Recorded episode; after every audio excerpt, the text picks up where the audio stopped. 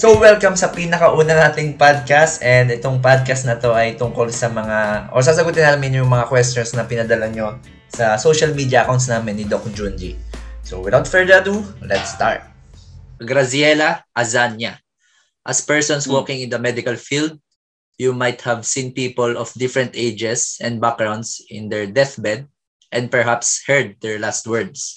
Oh, totoo yan. Totoo yan. Hindi ko mababanggit yung pangalan mo kasi medyo mahirap, pero totoo yan. Sobra. Kapag ka nakita mo na yung mga bata, na, lalo na sa ER, minsan kasi sa ER... Oh, grabe sa inyo, pre. Pagka may namatay doon, kadalasan biglaan. Hindi kagaya yung nasa floors na nasa room na matagal na isang linggo na silang pababa yung health ng pasyente. Sa ER, minsan, kagabi lang okay siya, nakakausap ko pa siya. Uh-huh. Tapos ngayon, hindi ko na siya makausap. Marirealize mo talaga na life can change like that. Biglaan. Umalis lang ho yung asawa ko, tapos pagdating, darating sa amin, nabangga, hindi naka-helmet, ganyan. Pagdating ng asawa niya, ma'am, patay na ho yung asawa niya, tapos parang wala, parang literal na makikita mo parang slow motion na gumuguho yung mundo nila sa harap mo dahil sa sinabi mo. Totoo.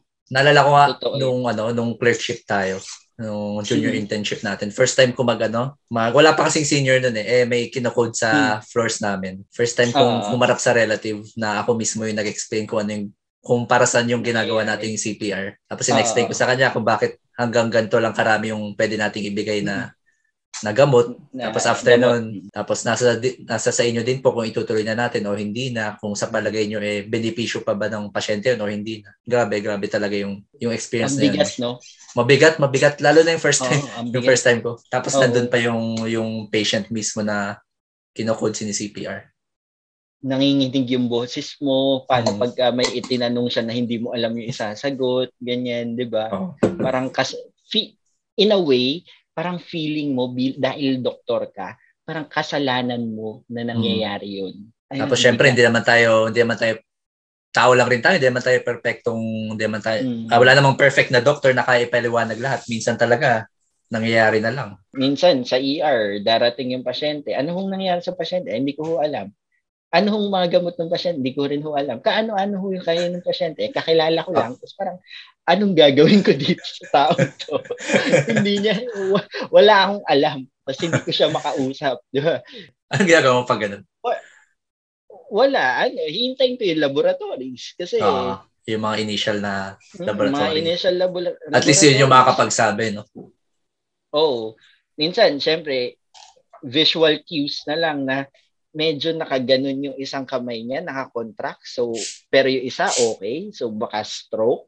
Pag titignan mo yung paa, manas ng konti eh. Konti lang. Baka CKD. Yung ganun. Eh, wala. You have no data to work around. So, huhula ka. Ang ano lang dyan is yung experience mo bilang doktor. Yun yung magiging reason na ang hula mo would be an intelligent guess. Nagkaroon ka na ba ng patient kung saan na-attract ka po, Doc? Mabigat. Kung hindi pang Miss Universe, pang hot seat. Oo, pang hot seat, pare. Hindi, syempre, papakatotoo lang tayo dito. Syempre, natural naman sa tao na ma-attract tayo sa mga attractive na tao talaga or babae.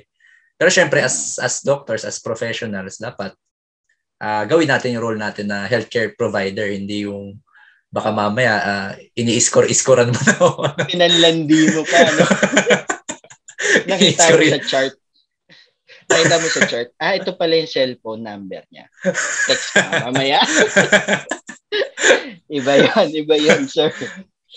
Oo. Wag mo na lang siguro kasi minsan may mga patients din kasi na sensitibo na kahit wala ka naman talaga intention. So, syempre. Nabalitaan ko nga yun eh. Parang may news about that sa vaccination somewhere. Na umuwi yung pasyente, ganyan, after vaccination. Tapos may nagte-text sa kanya na someone from the vaccination. Oo. I think it's not illegal na ma-in love ka or Pero you have to do, pero it's unprofessional. Mm-hmm. Diba? Mm-hmm. And you have to do it out at a time outside your work. Like, siguro, na-attract ka dito sa pasyenteng ko. Pagka-off ka na, nasa labas kayo ng ospital. Tapusin niya muna yung pandemic. Tapusin niya muna yung pandemic. Bago siya lumandi. Diba? Kasi magiging grounds niya yan eh. Uy, nakilala niya ako sa vaccination site. Ang pangit, no? Nagkatuluyan sila, tapos may babies na sila. Mami, paano niya nakilala si daddy? Ay, tinext niya ako after ko magpabakuna, anak. Yung pangalan ng baby, Pfizer. Dalawa, lalaki at babae. Si Moderna, tsaka si Moderna. Ito, madalas ko nakikita si Fem Dionisio, shoutout ko lang din. Oo. Suki nating dalawa yan. Solid yan, solid. Oo. So sabi niya, Doc, ano po ang worst experience niyo sa hospital with your colleague? Yung tipong dinamdam niyo ng 24 hours or more. With my colleague, pinakamatinding experience. Worst experience with a colleague. Meron akong kwento dyan. Yung tipong linggo, tapos linggo ng mga alas 3 ng hapon, tapos tahimik ko lang pasyente, tapos yung colleague ko bumili ng spaghetti, tapos after nun tuloy-tuloy yung pasyente. Nakaupo na kami ng alas 2 ng madaling araw. wag yung gagawin yun. Gulo talaga yun sa hospital. Yun talaga dinamdam talaga namin. More than 24 hours namin dinamdam. Meron nangyari sa akin na ganyan, minsan kasi sa ER magbe-break yung mga nurses pa isa-isa yan eh. Magpapaalam yan para i-cover muna yung pasyente nila ganyan. Pupunta sila dun sa call room nila. Nagpaalam yung isa dun sa ibang mga nurses, kain siya. Ako naman, kukuha akong tubig dun sa call room nila. Nandun niya yung tubigan namin dati. Pagbukas ko ng pinto, sabi ko, nakita ko siya kumakain. Una, binati ko lang. Sabi ko, ay pare. Sabi niya, ay Doc. Paglakad ko pabalik, nakita ko yung plato niya. Jolly spaghetti with chicken ba yan? So sabi niya, nako Doc, sorry. So sabi ko, ikaw, pagka tayo na toxic, kasalanan mo. Paglabas ko, 3 code, sunod-sunod. Tapos tuloy-tuloy yung dating ng pasyente. Yun. Maya-maya, tinitingnan ko na lang siya ng masama. Ganyan na tingin ko sa niya. Alam na niya. Numingiti-ngiti na lang sa akin. Sabi ko, ikaw talaga pare, kasalanan mo talaga to. Wala. Tawa na lang kami. Alam mo magagawa namin. Diba? Alam mo, paalisin namin yung pasyente. Pero ibig sabihin, totoo talaga siya. Oo. Sa mga sa mga laymen, kasi yung pansit or any pasta kasi. May paniniwala kasi kami na yun eh.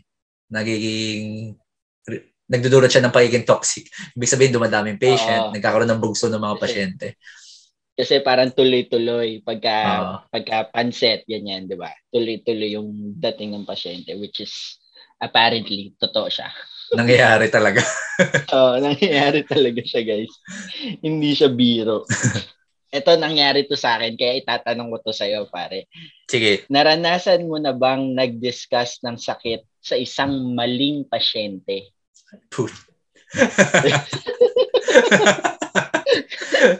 Umami na ako agad. Hindi pa naman, pre. Usually, mali ko sila na-address na hindi pala sila yun. Kunyari, si patient A. Tapos, patient A, yung tunay na patient A, nasa ibang room pala. Tapos, tinawag ko yung patient B. Natawag ko siya si patient A. Yun, madalas yun. Napagpapalit ko sila. Pero hindi mo na-discuss yung sakit. Hindi.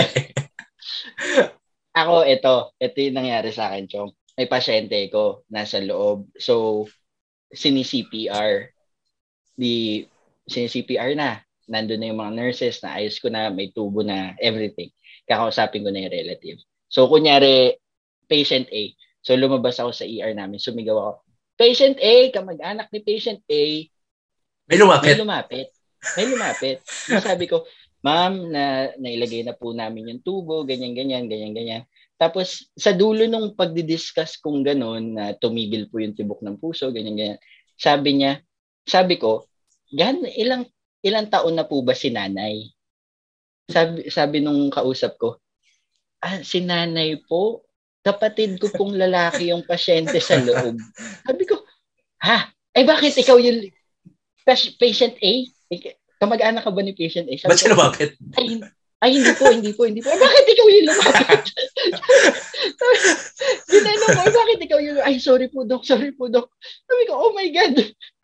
hindi, okay lang yung kapatid mo. Okay lang siya, natutulog lang siya sa loob. Hanap ako ulit, patient A! So, yung kamag-anak ni patient A. So, yun. Hiyang-hiya ako. Parang feeling, kahit moreno ako, feeling ko namumula yung balat ko. Sobrang nakakahiya. Question for... sa atin dalawa pala. Question for both of you and Doc Alvin.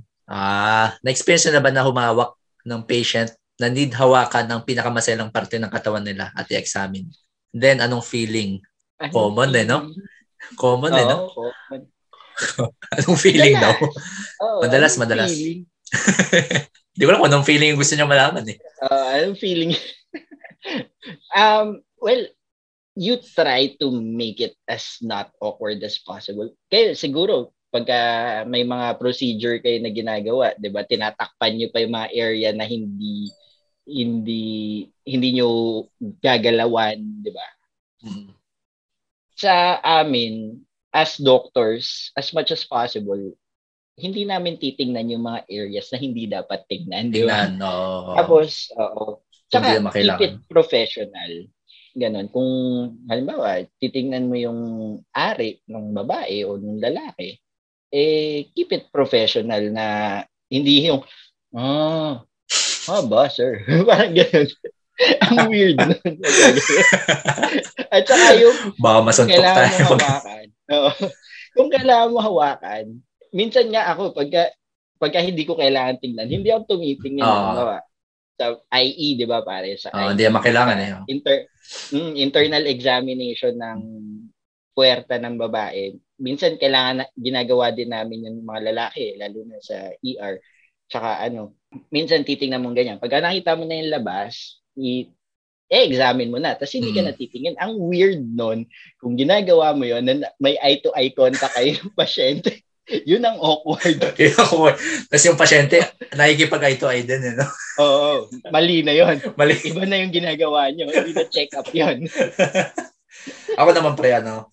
Meron kami breast ultrasound din, di ba? Naging ugali ko na yung sasabihan ko yung pasyente na, syempre, papakilala muna ako. Tapos sinasabi ko lagi na, huwag po mahihiya, parte lang po ito ng examination. Lagi ko sinasabi, huwag po mahihiya. Kasi minsan nahihiya sila, tinatakpan nila, so hindi ko ma-examine ng mabuti. Yun. Siyempre, gentle lang rin. Tapos, explain mo rin yung kung para sa yung procedure para malaman nila, maintindihan nila, and mawala yung mali siya kung meron man. Oo. Tsaka yun niya, pagka hindi mo kailangan tingnan. Huwag mo tingnan. Huwag mo titingnan. Lalong nakakahiya. Yun yung magpapa-awkward. Diba, sabi mo, breast examination, breast ultrasound. Pagka ikaw ay nakaganon. Hindi ka sa screen nakatingin. Hindi ka sa ultrasound screen nakatingin. Ka sa mga... ultrasound ko lang po, ma'am, ha? Okay. Kaya wala kang hawak na probe. Iba yung probe na hawak mo. Iba yun, sir.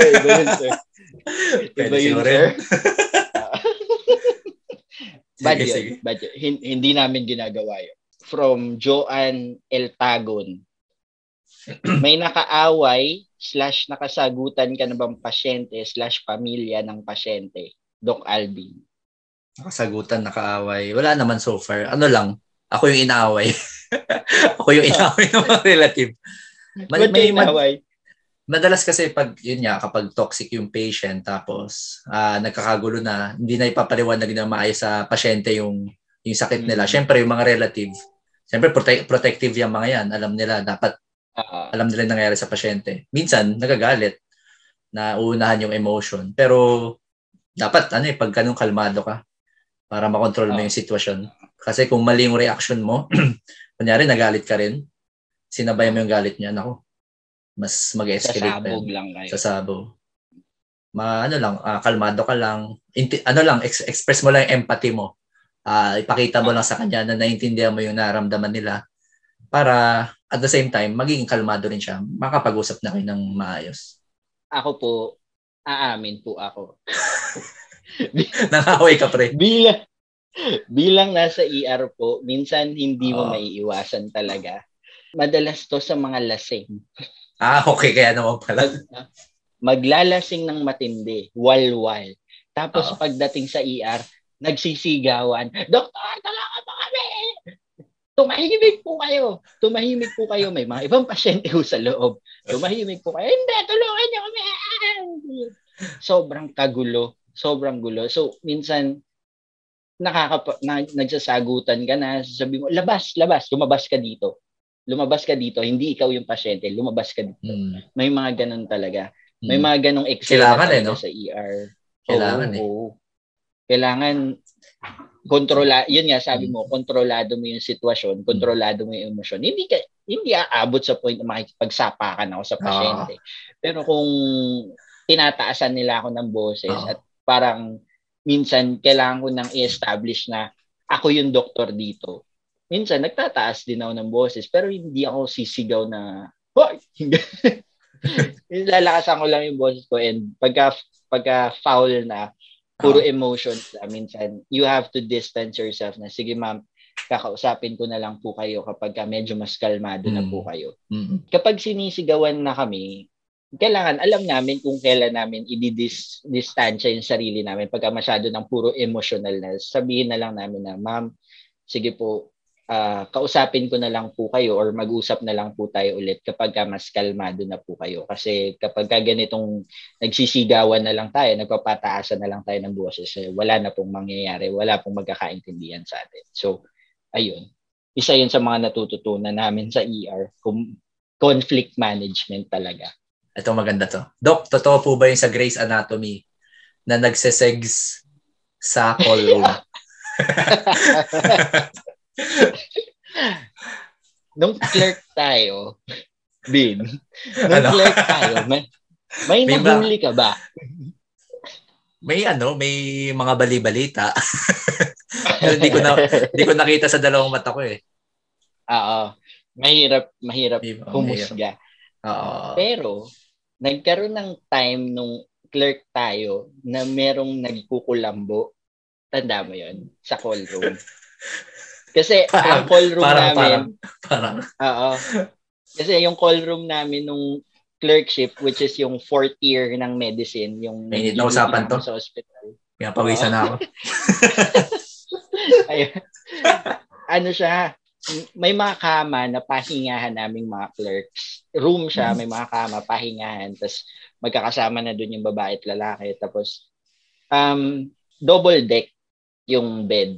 So, minsan, may mga panahon, hindi naman may mga panahon, a few episodes na nakita ko na pagdating ko dun sa call room, yung kama sa baba ay may parang kurtina na hindi ko makita kung may nakahiga sa loob o wala. Yung sinabit sa taas. Sinabit sa taas. Nakasecure. Nakasecure. Sarado. Parang may drapes. Parang may drape pa ganun. So, bilang matinong kaklase at batchmate, hindi ko na lang inalam kung ano yung nasa likod ng kurtina, di ba? Nirespeto mo na lang kung ano man yung nangyayari. Humanap na lang ako ng ibang tulugan. Pero wala namang gumagalaw-galaw. Walang gumagalaw. Hindi ko na tiningnan, pare. Pagkita ko, may drapes. Nalikod na ako agad. Sabi ko, mamaya ako naiisipin kung anong meron doon, kung makikibalita na lang ako sa mga ibang marites na alam. So, ayun. Pero kung ano naman siguro, pwede totoo eh. Pero kung ano naman siguro, I think kung sila naman talaga, di ba? Kung, wag on duty hours. Professional.